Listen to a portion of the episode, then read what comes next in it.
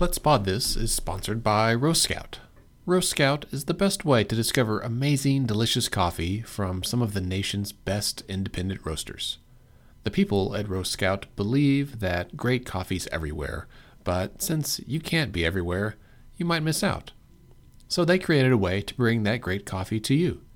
They work with small batch roasters from around the country to ship fresh roasted whole bean coffee direct to your door each month. Now, other coffee subscription services typically sends you just one brand of coffee month after month after month, and that's fine, but it's not great. I mean, what if there's something better out there? What if your coffee soulmate is there in some small town in the mountains just waiting for you to find it? Roast Scout delivers a new bag of coffee to you from a different roaster every single month. Sign up today at roastscout.com slash let's fix this to get $5 off your first month. Roast Scout, discover remarkable coffee.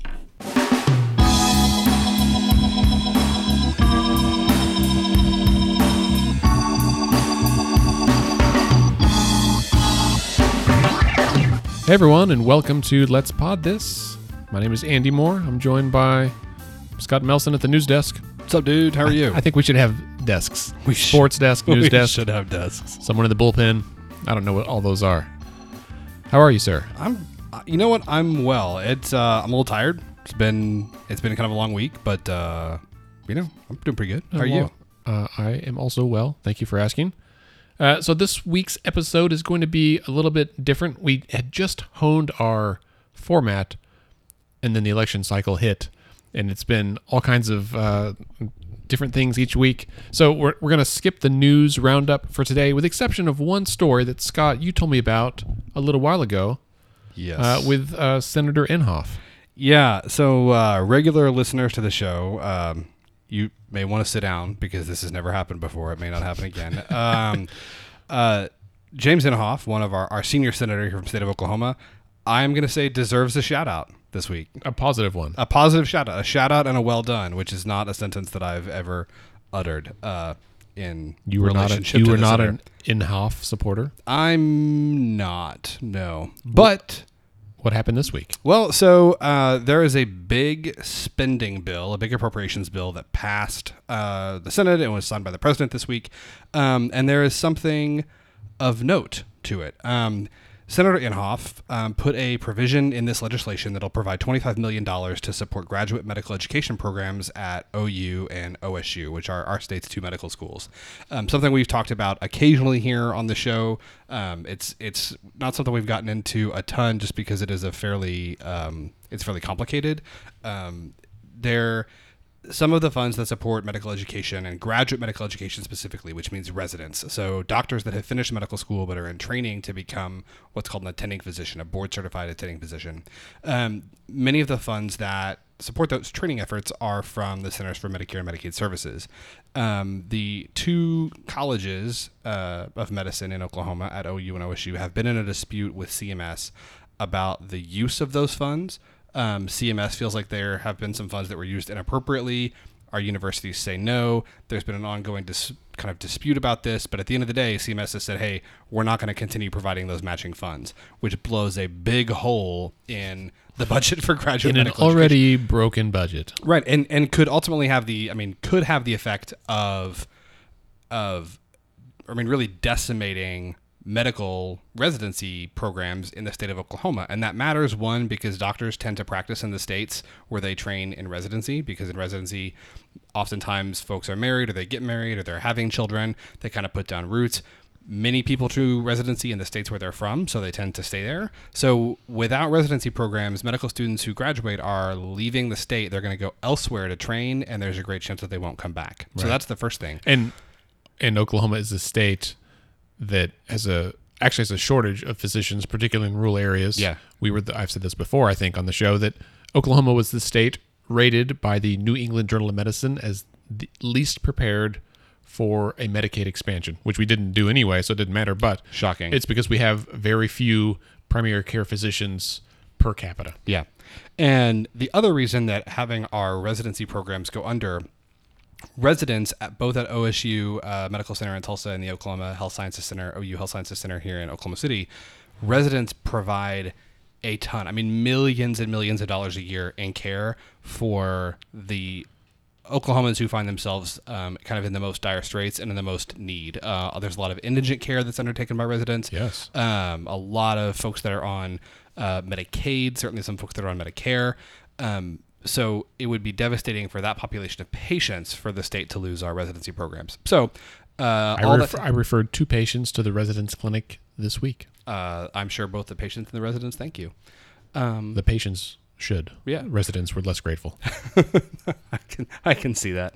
Um, but Senator Inhofe uh, was able to insert a, uh, a provision which um, would also be known as an earmark, right? One of those earmarks that everybody hates, that everybody says we need to get rid of. Senator Inhofe was able to put an earmark in the legislation that's going to provide $25 million to support uh, residencies here in Oklahoma. That is a huge, huge deal. So you're the reasons I excited about Senator Inhofe because, as the chair of the Armed Services Committee, he got Oklahoma money for medical education. Yep. I did not see that coming. Right. And the point, like, the there's two points that I'm trying to make here. One is that he got the money, and that's good for Oklahomans, and it's good for the residency programs. But the second point is, this is an argument we talk all the time on the show about.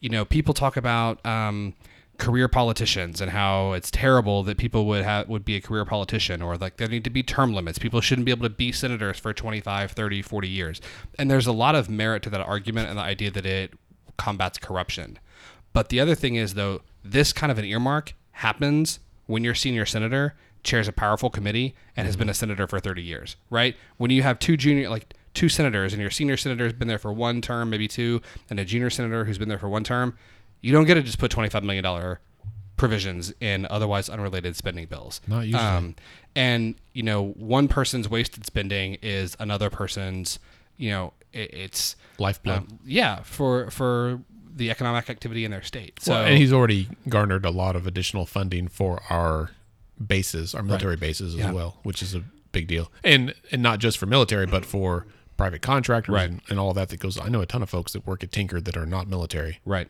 So that's my that's my shout out to one to Senator Inhofe um, for doing this, but two, it's my shout out to the political process, right? To the idea that you know the the process of the sausage getting made is not always pretty, but we do even you can still see instances of good governance from people with whom you strongly disagree on nearly every issue, That's as I do with the senator. Senator Inhofe, if you or your staffers happen to be listening and you'd like to show your appreciations for Scott and his shout out, please email us at podcast at let'sfixthisok.org and I'll give you the address where you can mail a smo- snowball.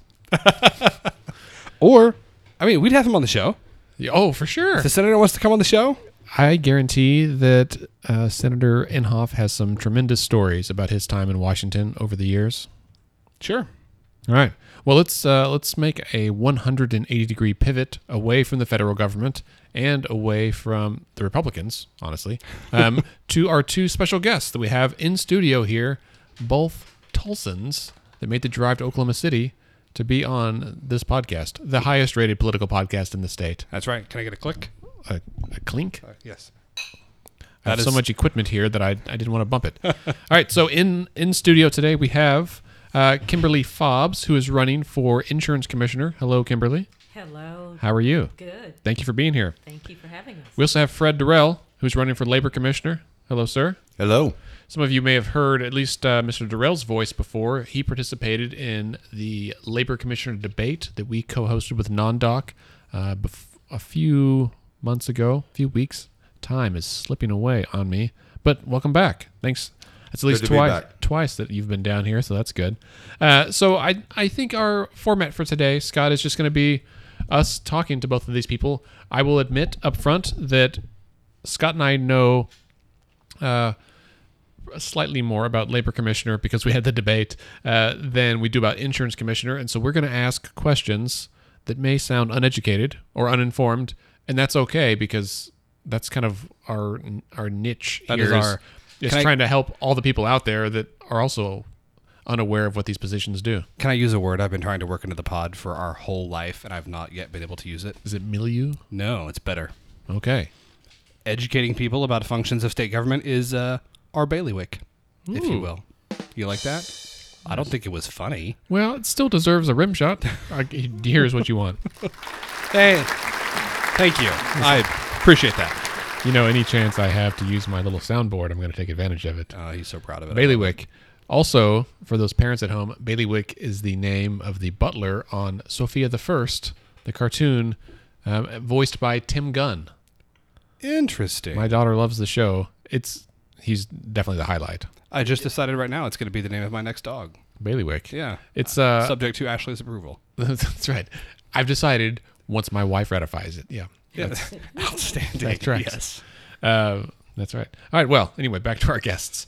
Um, let's start with the insurance commissioner, if that's okay. And Fred, feel free to chime in if you've got uh, insider information. I know you guys have been kind of campaigning together around the state. Is that correct? That is absolutely correct. Just uh, saves gas for sure that way. Well, there's a couple reasons. Uh, first of all, we are the only two statewide candidates in the Tulsa area, so it made it beneficial for us to travel together as we've gone all across the state. Yeah. But more importantly, early on, based off of feedback, questions we got from voters in the community, the overlap between insurance commissioner and labor commissioner became so clear that it made sense for us to continue to collaborate and, and to uh, leverage our campaigns in that manner.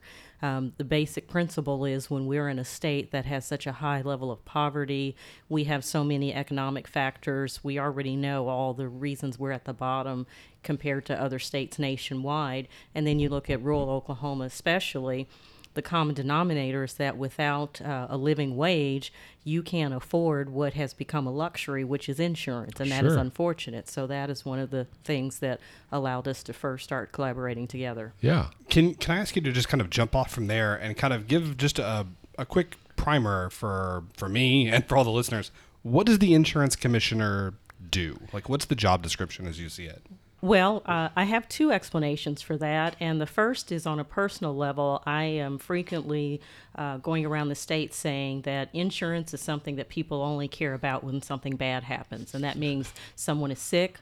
Someone has died, you've been in an accident, your property has been damaged, or some other catastrophic event has happened. And then that's the worst time to find out who's actually in charge of the insurance department. And so, what the insurance department does and what the insurance commissioner's role is, is to uh, regulate and enforce the state statutes with regard to the insurance code. But what most people don't know is that the insurance department in Oklahoma is one of the most powerful state agencies that people are not aware of because there are so many other regulated entities that are also under the uh, regulation and control of the insurance commissioner and the insurance department.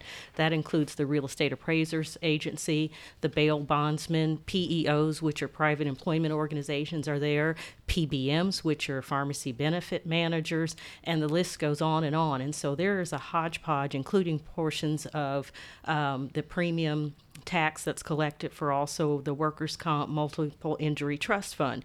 And so within the state agency, so many areas that intersect every Oklahoman's life are under the leadership of the insurance department.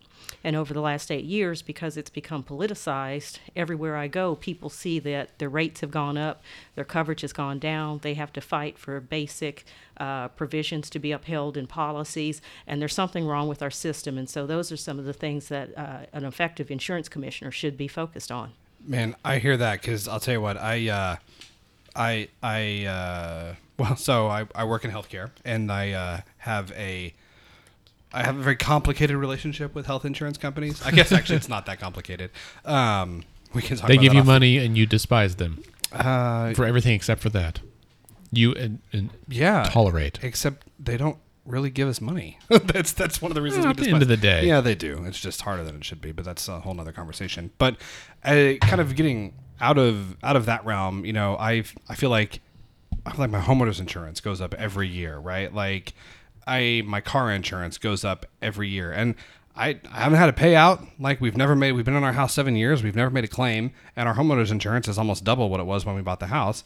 Um, and so I guess what what do you do as the insurance commissioner that helps you know like i guess what's the what's kind of the most common scenario in which the work of the insurance commissioner intersects with the life of the everyday oklahoman Well, th- that is a complicated question, and of course, the answers are complicated as well. But what the insurance commissioner should be doing is regulating the insurance companies overseeing both the licensing, continuing education, and approval, but also looking at claims paying practices. And so, what's been happening, uh, one of the reasons that Oklahoma is third highest in the nation in auto and home premiums, especially, there are some factors in terms of actuarial risks that do affect uh, setting the rates. But especially in Oklahoma, we pay some of the highest rates in the nation, and most people are unaware that their zip code affects them especially with our rural population, access to a fire station, age of fire equipment. Um, these are factors including such things as your marital status, your gender, your zip code, and your credit score are all used against you in setting your insurance rates that have nothing to do with your actuarial claims experience. And so, what we've been finding is when you don't have a tight regulatory environment. And certainly, we want to send the message that Oklahoma needs to be open for business and open for competition. But when there's been limited uh, opportunity for the marketplace to have fair, that insurance companies are coming in, just as you've pointed out, and raising your rates year over, even in the single digits, a 10% or a 20% rate hike um, year over year. And one of the other things that's really a shame especially in Oklahoma and over, it is very common that if you were in a marital relationship for years and the major spouse who was the bill payer died, we find that there are widows and widowers who are suddenly priced out of being able to afford insurance for their home because once that uh, uh, primary spouse dies, their new insurance rate is based off of the credit score as well as the marital status, which is now single and considered a higher risk for that surviving spouse. And so, if one person paid the bills and didn't have uh, a relative history, and many of our seniors are on fixed or low incomes and just don't use credit, it's not even whether you have good or bad credit, it's that, you know, they were raised in a generation where they didn't mm-hmm. extend credit. These are all factors that are hurting our state. And what we do know factually is that the surrounding states of Texas, Oklahoma, Arkansas, and Missouri pay half the national average. And so our catastrophic uh, incidents uh, of weather events alone is not enough explanation for why we have some of the highest rates in the nation. But we also know that in our state, especially, insurance corporations and lobbyists have had a disproportionate influence on the legislature, on setting rates in our state. And when the insurance commissioner has been friendly to that, as opposed to being on the side of protecting the consumer, this is the situation we find ourselves in. And it's a disingenuous conversation to say that we have some of the highest uninsured rates in the nation when we are continually raising the price of, of having coverage for people who are on median incomes that are below poverty level to be able to afford insurance. Hmm. That's fascinating. I've, I've done roofing for years and, and people joke. I mean, we kind of, I've seen it. Uh, so I did roofing in college. Um, and then I kind of took a break. So I went to grad school and started into a career. And then we had a big hailstorm a few years ago. And I uh, called up my cousin and started helping with some estimates and when I saw how much the prices had increased, I thought, holy cow, like these things have gone way up. And he's like, well, insurance companies are paying more now. But also premiums had, ex- or not premiums, but excuse me, deductibles had gone from what used to be, you know, a $500 deductible on most insurance plans were now 1% or 2% of the value of your home.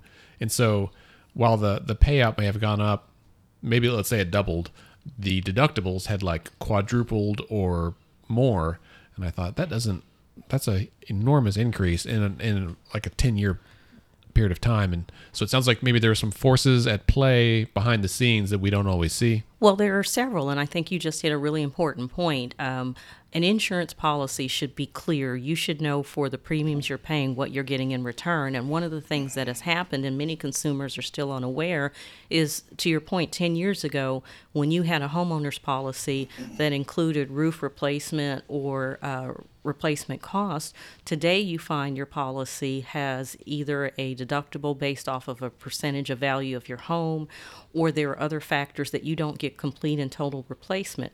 The other issue that we see, especially in Oklahoma, is that when it comes to roofs and the age of the roof, many times that when we have hail events, um, they're either steered toward one or two suggested or recommended. Um, appraisers, but often the consumer is not getting the full replacement value or coverage needed in order to take care of the damage. And then they're left holding a 25 or 30 percent uh, out of pocket cost, which for most families is unaffordable. That's true. That's funny. I'll I will uh, disclose that our board president, Nicole. Whoops, I hit my microphone. Um, but she's trying to replace a roof for a uh, family member of hers, and so I've been trying to help them out. And the insurance came to look at it the other day, and and I I told her I was up front. I said this is an old roof. I'm gonna guess it's like 12 to 14 years old, based on the condition of the shingles, which is the average life of a roof in Oklahoma. Even though all the shingles are you know guaranteed for 25, 30 years, that just means they're not gonna totally fall apart. But that doesn't mean they won't be weathered. Uh, and so she texted me the other day and said the insurance company came out and said, "Well, you've got a 10 year old roof that's still got another 15 years of life left." And I said, "Does it?" um, and so she's there was not enough significant damage from hail to like really qualify it, but it's at that point where it's it's going to be diminishing returns from here on out. So condolences to Nicole and all the other roof owners out there who have to deal with that. It's no fun. Yeah. Um, Kimberly, can you tell us a little bit about why you decided to run for this office and how you got involved in politics in the first place? Well, uh, I'll start with the first question. Um, why I decided to run is because I have uh, almost a 20 year background uh, in management with MetLife. For many years, my responsibility was to uh, work with consumers and policyholders to run an investigations unit that included interfacing with state insurance departments. But more specifically, I didn't sell insurance. My job was to know the policy provisions, whether it was annuities or life insurance or our institutional products work with policyholders and consumers and fulfill the promises and obligations for the premiums that they paid. And um, further, I serve currently as chairwoman of my uh, political party in Tulsa County. And so um, I've also had a lifetime of public service, and many factors came together as uh, we started to look at the landscape uh, early in the spring that it appeared no one across the state was going to step up and run for insurance commissioner. And quite honestly, fundamentally, I had a real problem with a sitting state legislator who was taking all of his contributions from the insurance industry writing laws for the insurance industry and profiting from the insurance industry, turning around and saying that he was going to regulate the insurance department, but he didn't believe in um, enforcing the laws and wanted the free market to reign. And so, for those reasons, it was time to step up and say, we're going to challenge. Sure. I think we saw that a lot this year with I mean, we had a record number of people that filed to run for office across the state and and people were I know were running for offices that they didn't even know existed. They just like looked at the list and said, "Oh, that's an elected office. I'll run for that." Which is kind of cool in some ways. Like I love people getting involved like that. Um, I'm sure some folks got in over their head. Um, I will say at at the uh, the debate, uh, Fred, that that we had for labor commissioner, it was you and um, you had an opponent for the primary, uh, and even during the debate, he and 'cause I think well he lost and he I think conceded at some point, but he during the debate it was pretty obvious that he was like you know this guy's great. I'm doing this because I care about it, but I don't know that I'm the best person either. Uh, and so it was, Right. and um, and it takes an immense amount of courage just to throw your hat in the ring in the first place. And so, kudos to both of you for uh, for stepping out there.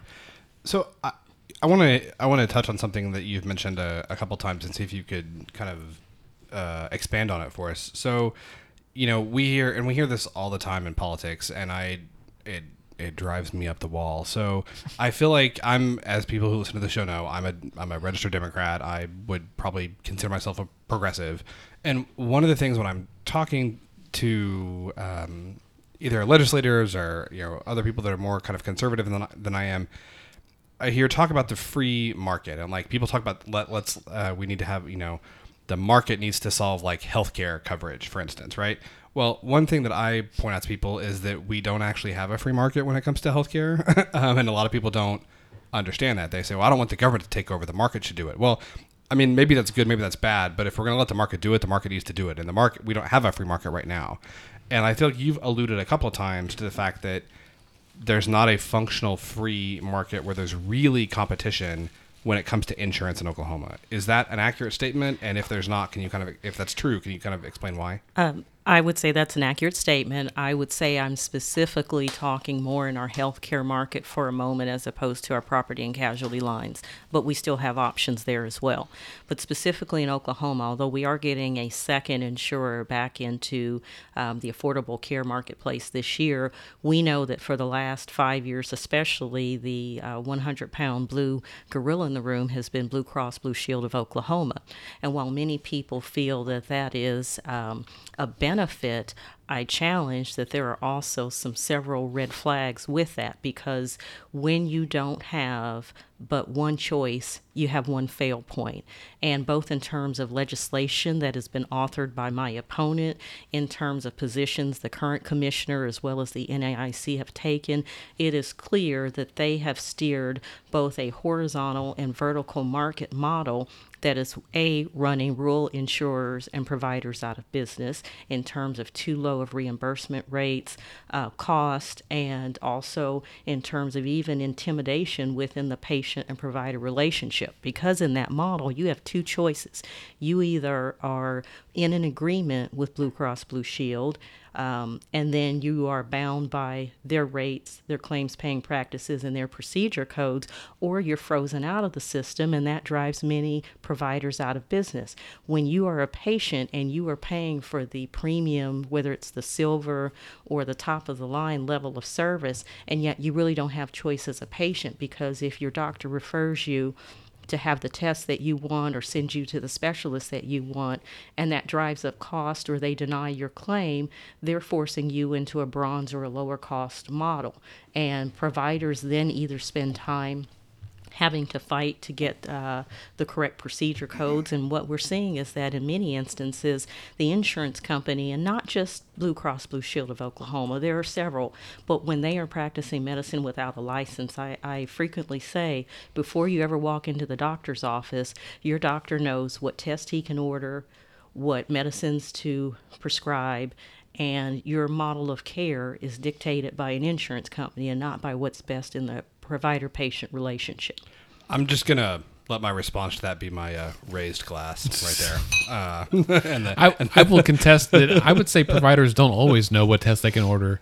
No. They just order whatever they need and then we sort it out later, which is why, on average, it requires 2.5, 2.8 employees per physician in order to run a practice. No, it gets really, you know, and I, I, for a whole bunch of reasons, try not to get too much into the specifics of the day to day of my job um, on the show, but um, navigating that, navigating that roadmap with insurance companies is is in, incredibly frustrating, and yeah, it's incredibly frustrating. I know now. I know you have another question you were going to ask. Can I can I do a follow up? Sure, real quick. Sure.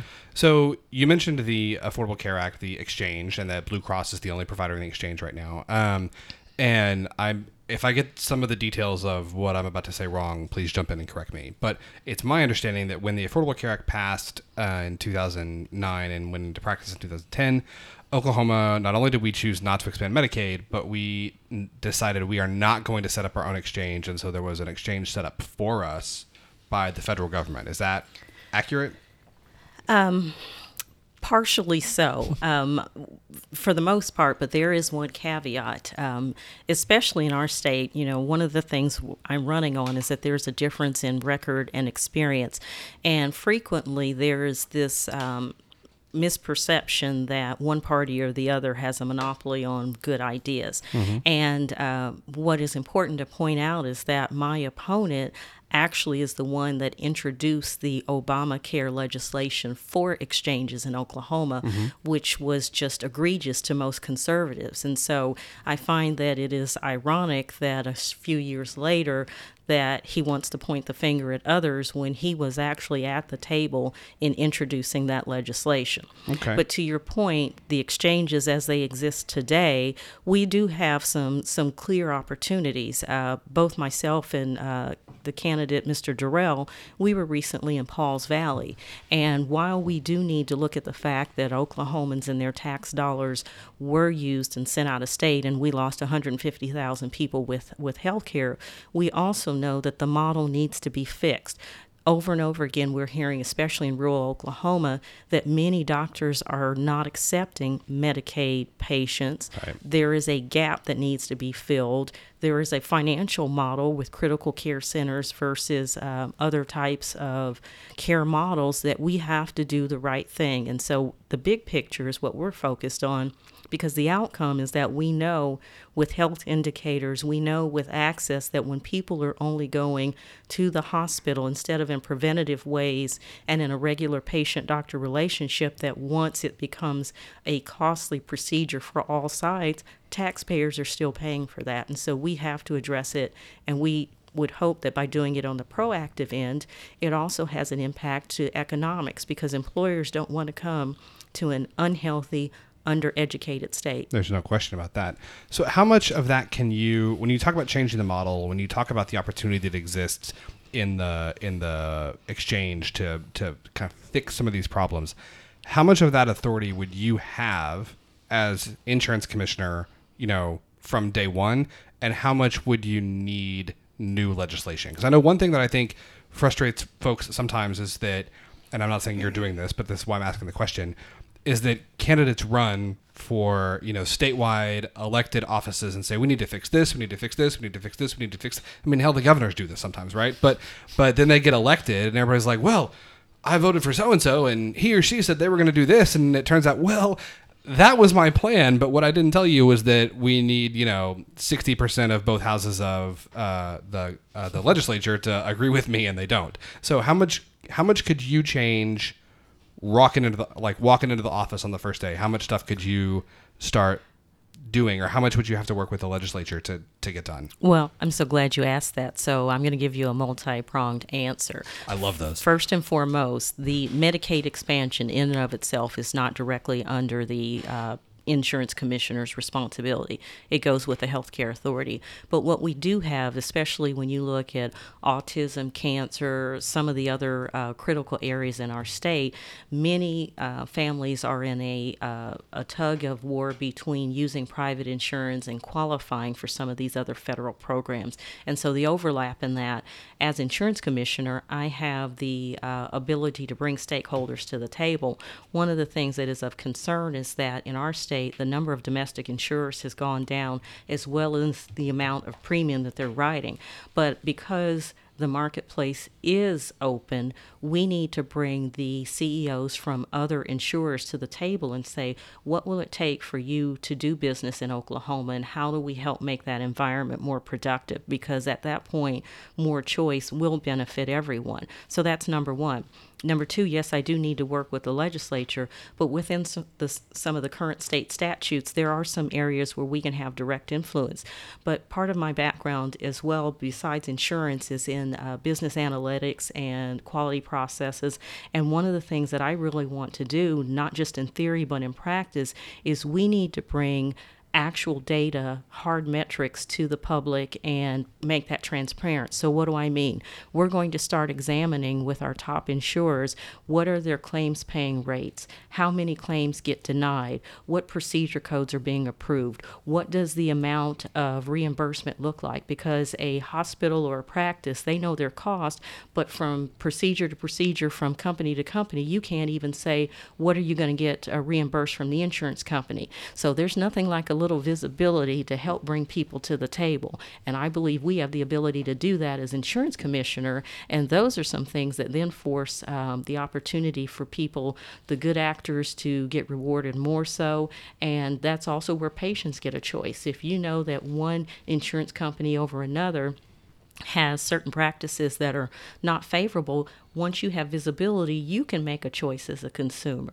Those are some of the things that we can do, but then there are also some regulatory uh, things that we look at in terms of market conduct studies, examinations, looking at solvency, and looking again at the overall practices of insurance companies because they haven't had the level of both scrutiny and then publication for the average consumer to understand so that they can make informed decisions.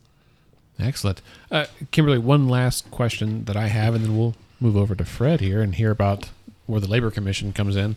Uh, so we've talked a lot about insurance, particularly medical insurance, which I'm sure is what most folks associate with the uh, Office of the Insurance Commissioner.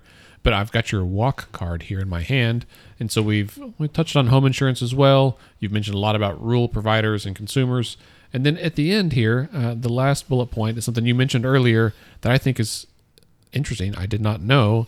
And in with a larger discussion about criminal justice reform, your card says real estate appraisers, bondsmen, and other regulated agencies. Specifically, tell me what the role of the insurance commissioner is when it comes to bondsmen yet again another interesting area. So in the bondsman industry, I uh, actually met with the Tulsa board of the bail bondsman board, but primarily the insurance department has two roles, which is to collect their fees and money and to oversee the uh, continuing education requirement for the bail bondsman industry. Hmm. Now, what is the tie is twofold.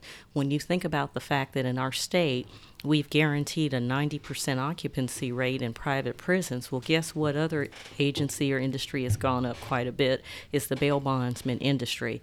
And within that industry, the standards, both in terms of professionalism, education, there are right and wrong ways to, to manage in that industry and so there are some significant challenges but what's important is although the money flows through the insurance department in, in Oklahoma City where that impact is felt is at the county level. And so, both the changes in criminal justice reform that um, reduce many things to a misdemeanor, that's pushing pressure down on the county level resources that more and more people are going to go through with or without bail. And one area that is particularly of concern and it's something, again, you don't make a decision in government without understanding both sides, or sometimes there are many sides to the issue.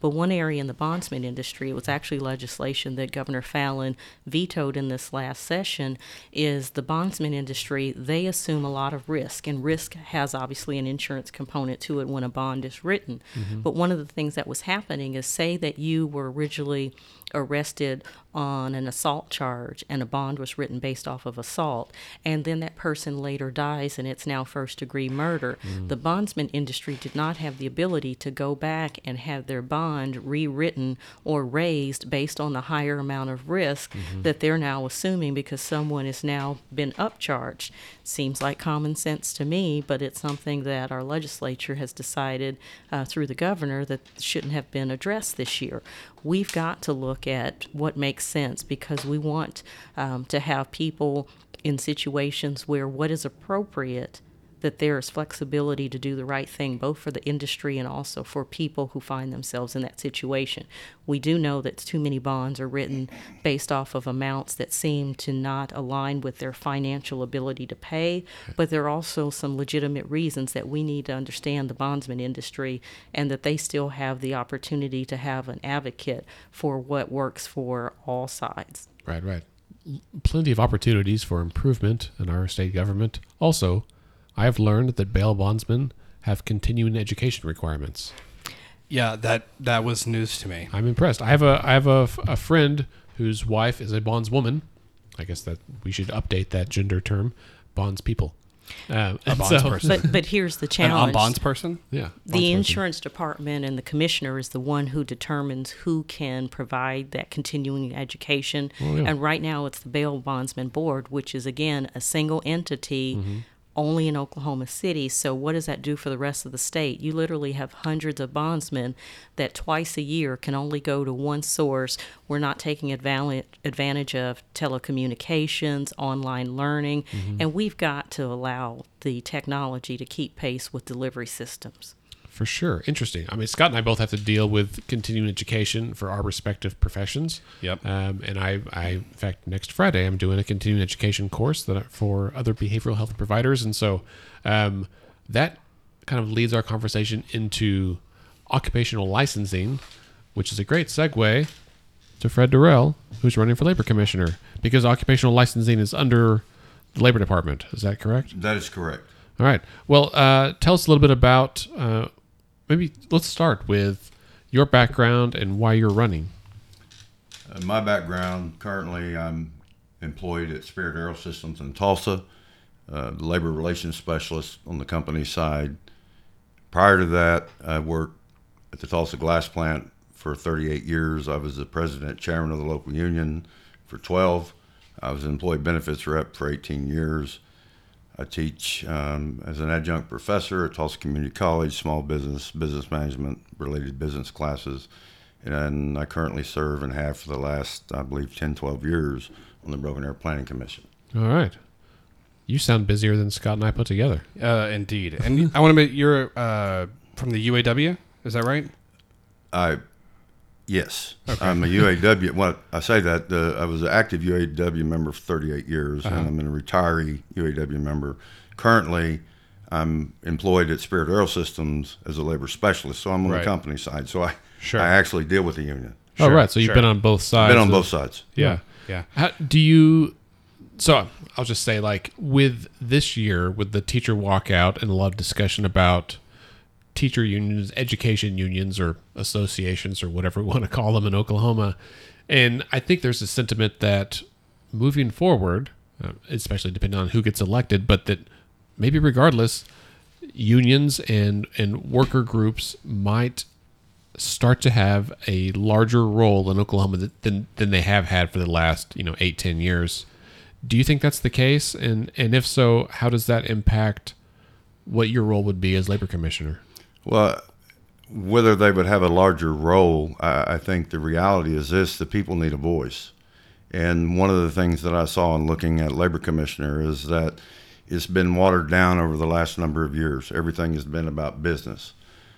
Business is critical, extremely important. You have to have business to have wage earners. You have to have wage earners to have business.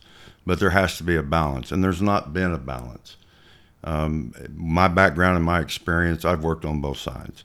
I've worked in the shop floor. I've represented people. I've had to discipline people. I've been the whole gambit. You know, my opponent has not. She's a nice lady.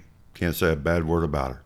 But there's a big difference in having experience in a job you, you mentioned earlier about people running for jobs they don't know nothing about. I'm running for a job that I know how to do, not for a job that I want to learn how to do. And having said that, I think one of the things that I've seen is that the worker's been ignored. You know, the top three things that I have is workplace safety, um, a fair wage, um, and education development training uh, in, in the workplace. To back up, the primary focus of the labor commissioner is to foster, promote, and develop for the welfare of the wage earner, in addition to advocate for profitable wages. It's the only job in the Constitution that's spelled out solely for the wage earner.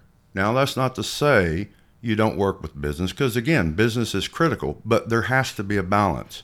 Over the last number of years, I haven't seen a lot of promoting, a lot of advancement, or anything for the wage earners. As we go across this state, you look at stagnant wages, you look at workplace safety issues, it's horrendous. The data collection is horrendous. Um, I'm very familiar with data collection because being in HR, especially from the company side and from the union side, facts and data is what drives the business. Facts and data is what drives it.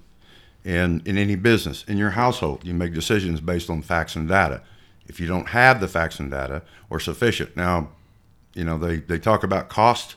It's a cost of doing business. I'm not a proponent of big government, so don't misunderstand me, please. But I am a proponent for effective government. Sure. And there's a big difference. Yeah. Um, so when you talk, you know, I think the numbers were at one time for the Department of Labor 114 heads. Um, now it's heads, that's HR terminology. Sure. But, and now it's, I think it's an 80 something. Yeah. So I mean, I, I could go on and on. I'm passionate about this. you know, I believe it, and and I I I'm, I'm the negotiator. I know how to get things done. I've worked with people my whole life, bringing people from opposite sides and opposite viewpoints, bringing them together. Sure. So, you know, one question I have for that, that I find interesting. Um, well, actually, my first my first question I can't ask you because I'll be honest. Before you came, uh, Andy and I were talking, and we couldn't remember if you were originally from UAW or if you were from the Teamsters Union. Uh, if you were from the Teamsters, my first question was going to be, "Where's Jimmy Hoffa?" But uh, since you're from UAW, since you're from UAW, I can't, uh, or your background's from UAW, I can't uh, ask you that, I guess. But you know, um, You Oklahoma. don't know. He, maybe he knows. I mean, do you know? No, So, uh, one one issue that I think is really important, and this is cropping up in states across the country. So, Oklahoma is a right to work state. Um, we follow the suit of lots lots of states across the country, and I want to say it was the late '90s, early 2000s, and became a right to work state. Um, states all across the nation are actually going back and revisiting right to work. I want to say Arkansas and Missouri, Michigan, maybe. There's three, three or four that this year alone um, are pursuing either legislation or ballot initiatives that would rescind right to work status. Um, could you one talk a little bit about what what right to work means, and two, um, do you see that as something that would change in Oklahoma, or do you see that as something that you would advocate for as labor commission? Kind of what what are your thoughts? Well, that's a good question because my my opinion, my experience, right to work is a fallacy. It gives no one a right to a job. Um, much like workers' compensation reform, they reformed it. They took they took rights away from workers, or it reduced their benefits.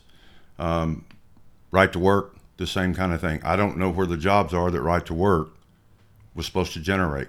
It was nothing more than a union busting tactic. Now, here's the interesting part currently the workforce in Oklahoma is only like 5% unionized. At the time, I can't remember the exact numbers, but maybe it was 7 or 8%. What has happened is we've lost jobs. Jobs are leaving the state of Oklahoma, which comes back to our educational system. It comes back to, like Kimberly and I, as we travel across, where's the overlap? We talk about stagnant wages. We talk about incentivizing um, businesses to want to come to Oklahoma. So, and you, you spoke earlier, you were talking about um, this, the grant for the, the grad schools. You know, those are the kinds of things that are important, but we rank last on just about, or close to last on just about everything that's important. We've got to make a difference. We've got to make a change. Politicians have got to quit telling people what they think they want to hear and tell people what they need to hear. And at the same time, they've got to have um, an open mic. They've got to have an open ear. You know, I'm and I've always been this way. I'm not going to tell you what I what I believe you want to hear unless I believe it to be true, because otherwise I'm lying to you. And there's a lot of tough decisions that have to be made. There are things that need to come to the forefront to have discussions, but it may not be politically popular. You know, we polarize this state, we polarize this country on Democrat, Republican, liberal, conservative. And I've always found it interesting that it's conservative when it pertains to you, but it's liberal if it pertains to your neighbor. Much like, you know, much like you're in a recession if your neighbor doesn't have a job, but you're in a depression if you don't have a job. Right. And, you know, as I go through the state and, then people will say, Are you a Democrat or Republican? It's like, what does that really matter? But I am a Democrat.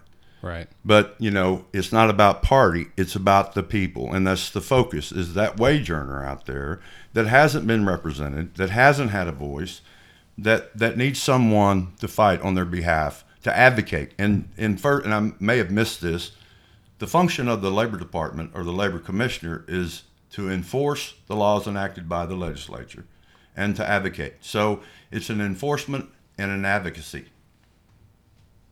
So just wanted, uh, I know the, the advocacy part, I talked about a lot of things, Yeah. but that's where I believe as a labor commissioner, when you see problems, you have problems.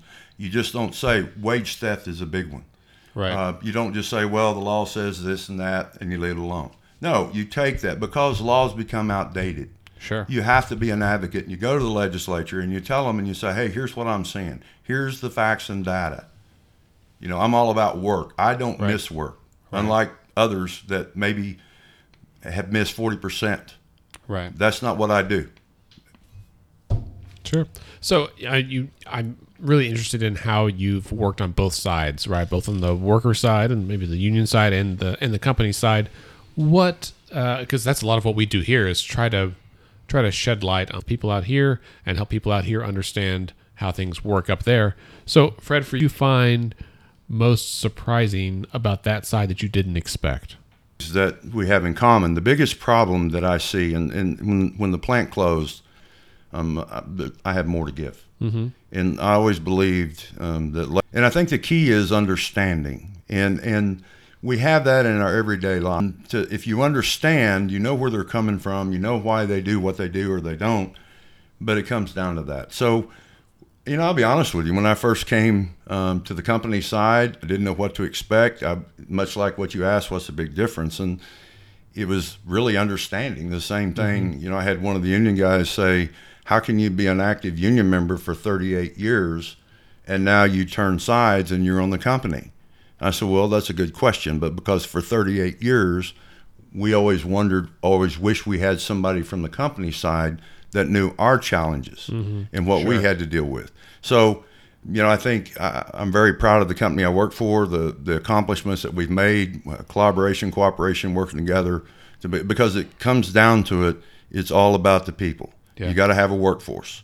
So, anything that really stands out, no, they, they have we have the same challenges on both sides. Mm-hmm. Did you get treated any differently by your workers once you made the switch? No, uh, my plant had closed. Uh, uh at first, I think there was a little bit like I said, question from the union guys, but then they realized that, you know, I'm for the people. Mm-hmm. And so I think once they saw that, it comes back, you know, at the end of the day, it's all about your integrity. It's not about playing games and you're and you're dealing with people's lives. Right. And you may have the power to do something, you don't do it because of that. You do things because it's the right thing to do. You know, it's it's interesting because I've you know my uh, distant past, I've done some construction work and you know different different things before I before I uh, went to medical school and um, worked with a lot of union guys and have known some some union guys and it's I don't know I've never I never I never met a union worker that was like God the union sucks I wish I I wish I wish I didn't have this union job it's freaking terrible right like I just I just I I uh, you know and I'm biased but I I I understand. I guess you know from the company's position, I can understand why why companies, managers, owners sometimes see challenges with unions, and I can see why unions have challenges with with management. But it's just like what you're saying, you know, Mr. Dorrell, that they both it seems to me they both need each other, right? They they both need each other, and they're working for ultimately the the same goal. Um, but forget that they forget that sometimes. Well, and you know, I always use this uh, analogy. It's like a pie, you know, and uh, the workers get a piece of that pie. The bigger that pie, the bigger that piece. Yeah. The smaller that pie. Yeah. It, it takes both working together. And and to your point about you know, there's there's unions that. Uh, maybe are not so good, just like there's companies that's not so good because the unions elect the people by the people that's in there. And again, even internally, you'll have union people that will run for an election and they'll go around making promises they know they can't keep. And then all of a sudden it's like, oh my God, what do I do? Right. Much like our state legislature, yes. much like our governor, much yes. like some of the people that are running for uh, commissioner and different offices. I, I can yeah. do this, I've done this, I've done that. We're putting the wrong people in doing the job they shouldn't be doing. We need to yeah. start putting the right people in there that has some background and experience that can get the job done, but it's going to listen to the people. Sure, sure. That's so. I uh, want to ask a question. This is kind of to both of you guys um, about a situation that I think might kind of straddle both of your potential offices. Uh, so this last weekend, there was a, a, terrible accident in Bricktown here where um, somebody fell, a, a, a, light pole thing broke, and guy fell into the canal and died. Uh, and another guy jumped in to help and was electrocuted and last I heard was in critical condition. And um, I had the the the privilege the opportunity to visit with some of the workers down there um, a couple days later to kind of just help kind of process the the emotional component of, of being there and witnessing it and being unable to help um, for safety reasons.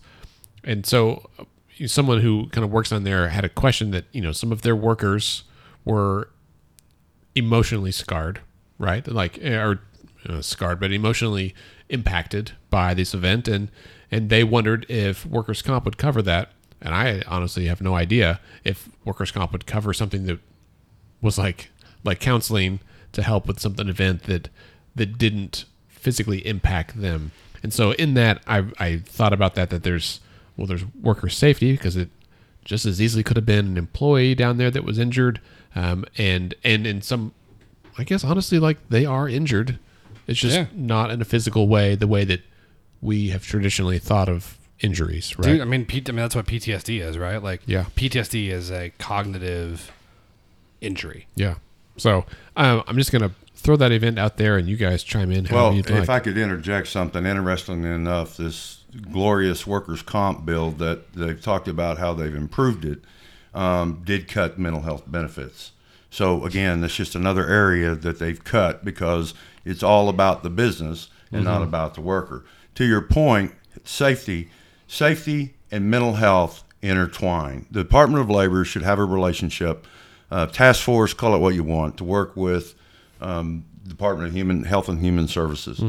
You know, this has been a, an ongoing thing, but that's a prime example of when people see an employee or employees see another employee or coworker, the, the trauma that comes with that to help them. How do you deal with it?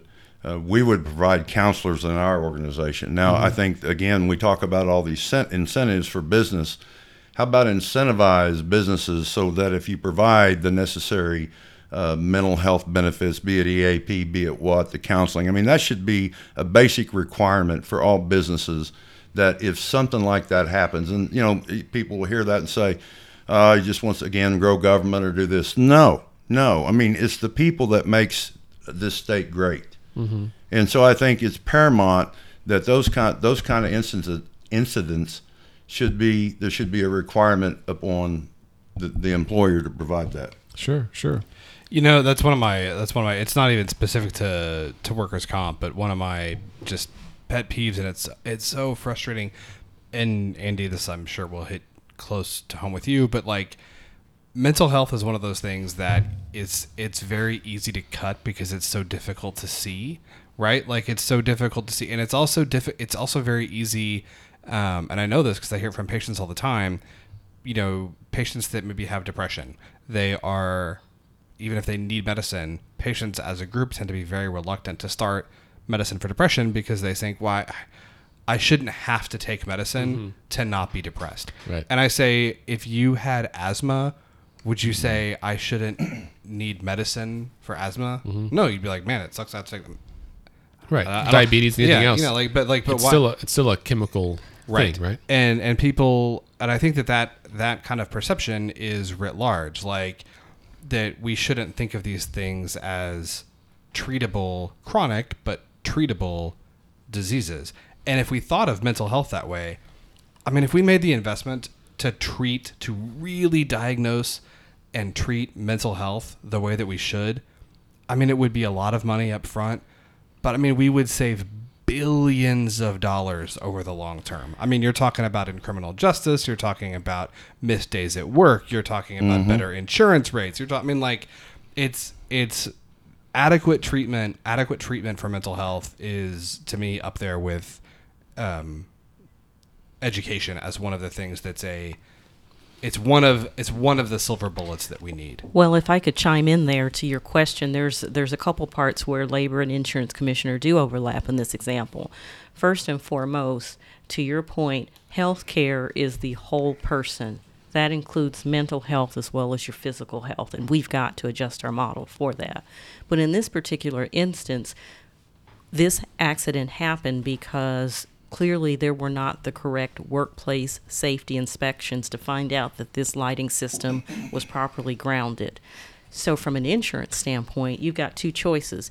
If this was commercially insured, what kind of ratings and inspections were passed that allowed this, and if it was self insured, which is actually one of the big concerns within our state that is uh, going to bite us sooner rather than later we have what are called interlocals, which are many governmental agencies or municipalities that are pooling together to self insure, and they have inadequate risk reserves and inadequate mm-hmm. oversight, and this allows things like this to happen.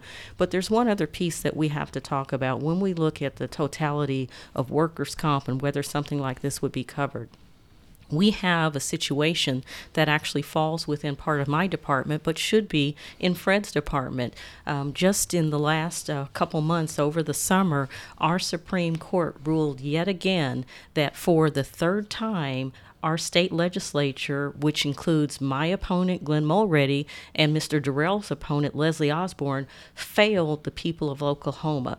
We are on the hook because of a Supreme Court ruling that insurers sued our state based off of a rebate law that Governor Fallin and the legislature three times tried to fix going back to 2015 so that they sued the Multiple Injury Trust Fund. That was money that they wanted back for not paying claims to injured workers. And the taxpayers of our state are now on the hook for a $100 million. Hmm. Who there, gets a rebate for not paying claims to injured workers? Right. It's incredible. There was a, I think there was an interim study about that this week. Yeah. Yeah, I think you're right. I can't remember who requested it. It might have been Representative Virgin, maybe. Yeah, it could be. Well, interesting note too on the safety piece. If the federal government is reducing or not appointing or reappointing, like the OSHA inspectors. Mm-hmm the same challenge we have here in the state. We talk about the SAFE program and the importance that is and has, but my understanding is that there's a waiting line to do that. Now, I, I know the current commissioner, Melissa Houston, has done a great job. She's an administrator of that. She's just getting it going. But I think what we need is someone that knows where to look, that knows what to do, and to reach out and to make address those tough issues. Again, mental health in the workplace you know, uh, originally it's like mental health does not fall under the scope of the labor commissioner. Mm-hmm. But that, that, to what Kimberly said, that doesn't mean that departments or department heads and stakeholders, much like what you said, can't work together to find a solution. One of the things that I propose is putting together a task force, call it what you want, but to get the, the stakeholders involved, the departments, and look and see what we can do. We've got to address those tough issues. I know that firsthand as much as anybody. And, you know, it's a travesty if we want to turn our head for those, and you're right, we have EAP programs where we work. It's underutilized because people think because they have a, uh, they go through depression or whatever it might be. I was talking to a lady today and got off on a a discussion about that, and she openly said, "You know, I suffer from anxiety, and you know, I go through depression. More and more and more, we see that. We've got to quit ignoring that. And you know, it's not about that comes under my my scope or Kimberly's or whoever." I'm, I'm one of these that's, hey, Kimberly, I got something here I think we need to look at, we need to talk about. I don't care who gets credit. I don't care who's responsible, but it has to be addressed and has to quit being ignored. Safety, workplace safety, mental health, uh, a living wage, and education, development, training in, in the workplace, which I haven't really touched a lot about, but I could talk for 30, 45 minutes on that. sure. Well, let's, uh, we're about out of time, so let's end with one final question for each of you guys. Um, in, we'll say 60 seconds or less, tell us, or tell listeners why they should vote for the other person that's here. You guys aren't running against each other but you've been going around the state together. I'm sure I've watched you kind of nudge and, and hand signal, like, don't forget to say the whatever. So you know each other's strengths. Uh, and, and probably weaknesses too. But uh, so, uh, Fred, I'll let you go first this time. Tell people why they should vote for Kimberly. Well, th- that's a good question, and I answer that all the time. Or actually, I don't answer it; I just state it. Kimberly, I, I didn't know Kimberly until we met. I believe it was in the first part of May in an event um, came to know Kimberly. She's very knowledgeable. She's very experienced. She's passionate. She cares. She believes. Um, she, you know, I've seen people. She engages with people. Um, she's not afraid to address the hard questions or, or to tackle things that are important. Um, she's a genuineness about her that that's had from day one. And and to me, in the insurance department, as an insurance commissioner, you, you got to fight the fight for the people. And, and the things that she talks about, uh, the discrimination or the penalties or however you want to call it for women, minorities, those things are ridiculous that we all face and deal with. And uh, her alone may not be able to resolve it, but I can guarantee you one thing: she's going to be a champion to fight it. And so that's why I support and I'm behind Kimberly Fobbs. All right, excellent. So nice, Thank Kimberly. you. Why should people vote for Fred? Well, as Fred stated, we did meet in May, and I have the honor to campaign with Fred as well. And, and I'm going to turn it right back around. When I first met Fred, one of the first uh, things he shared with me is how many of his retired union members would come to him still, and they had a question about retiree benefits and retiree insurance problems.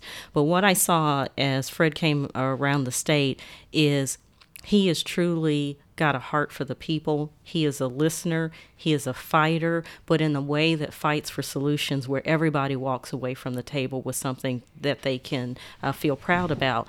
And truly, you know, neither one of us are career politicians. This is a job that we're doing because we believe in the people of Oklahoma. And what I've seen from Fred Dorrell is he's talked to people from Woodward, Oklahoma, to Alva, to Guymon, and he takes the time to listen more than talk. He takes the time to find out what kind of solution will benefit workers and business in the state of Oklahoma. And that's important. I can't say it enough. This is a job that should be about what is best for the workers of Oklahoma.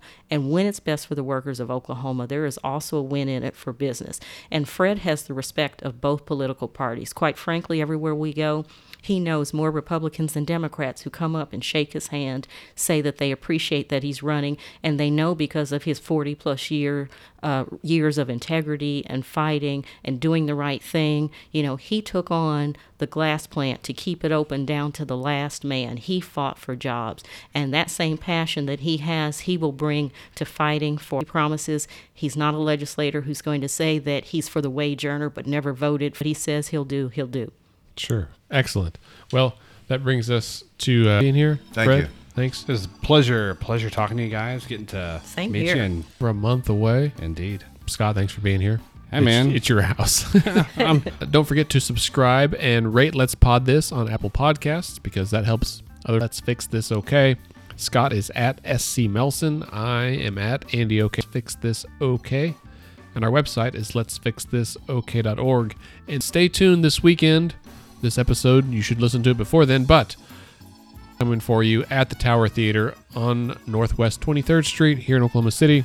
But I muted his mic. Let's Fix This is a nonpartisan nonprofit organization. Get involved any way you can. And remember, decisions are made by those who show up. Have a great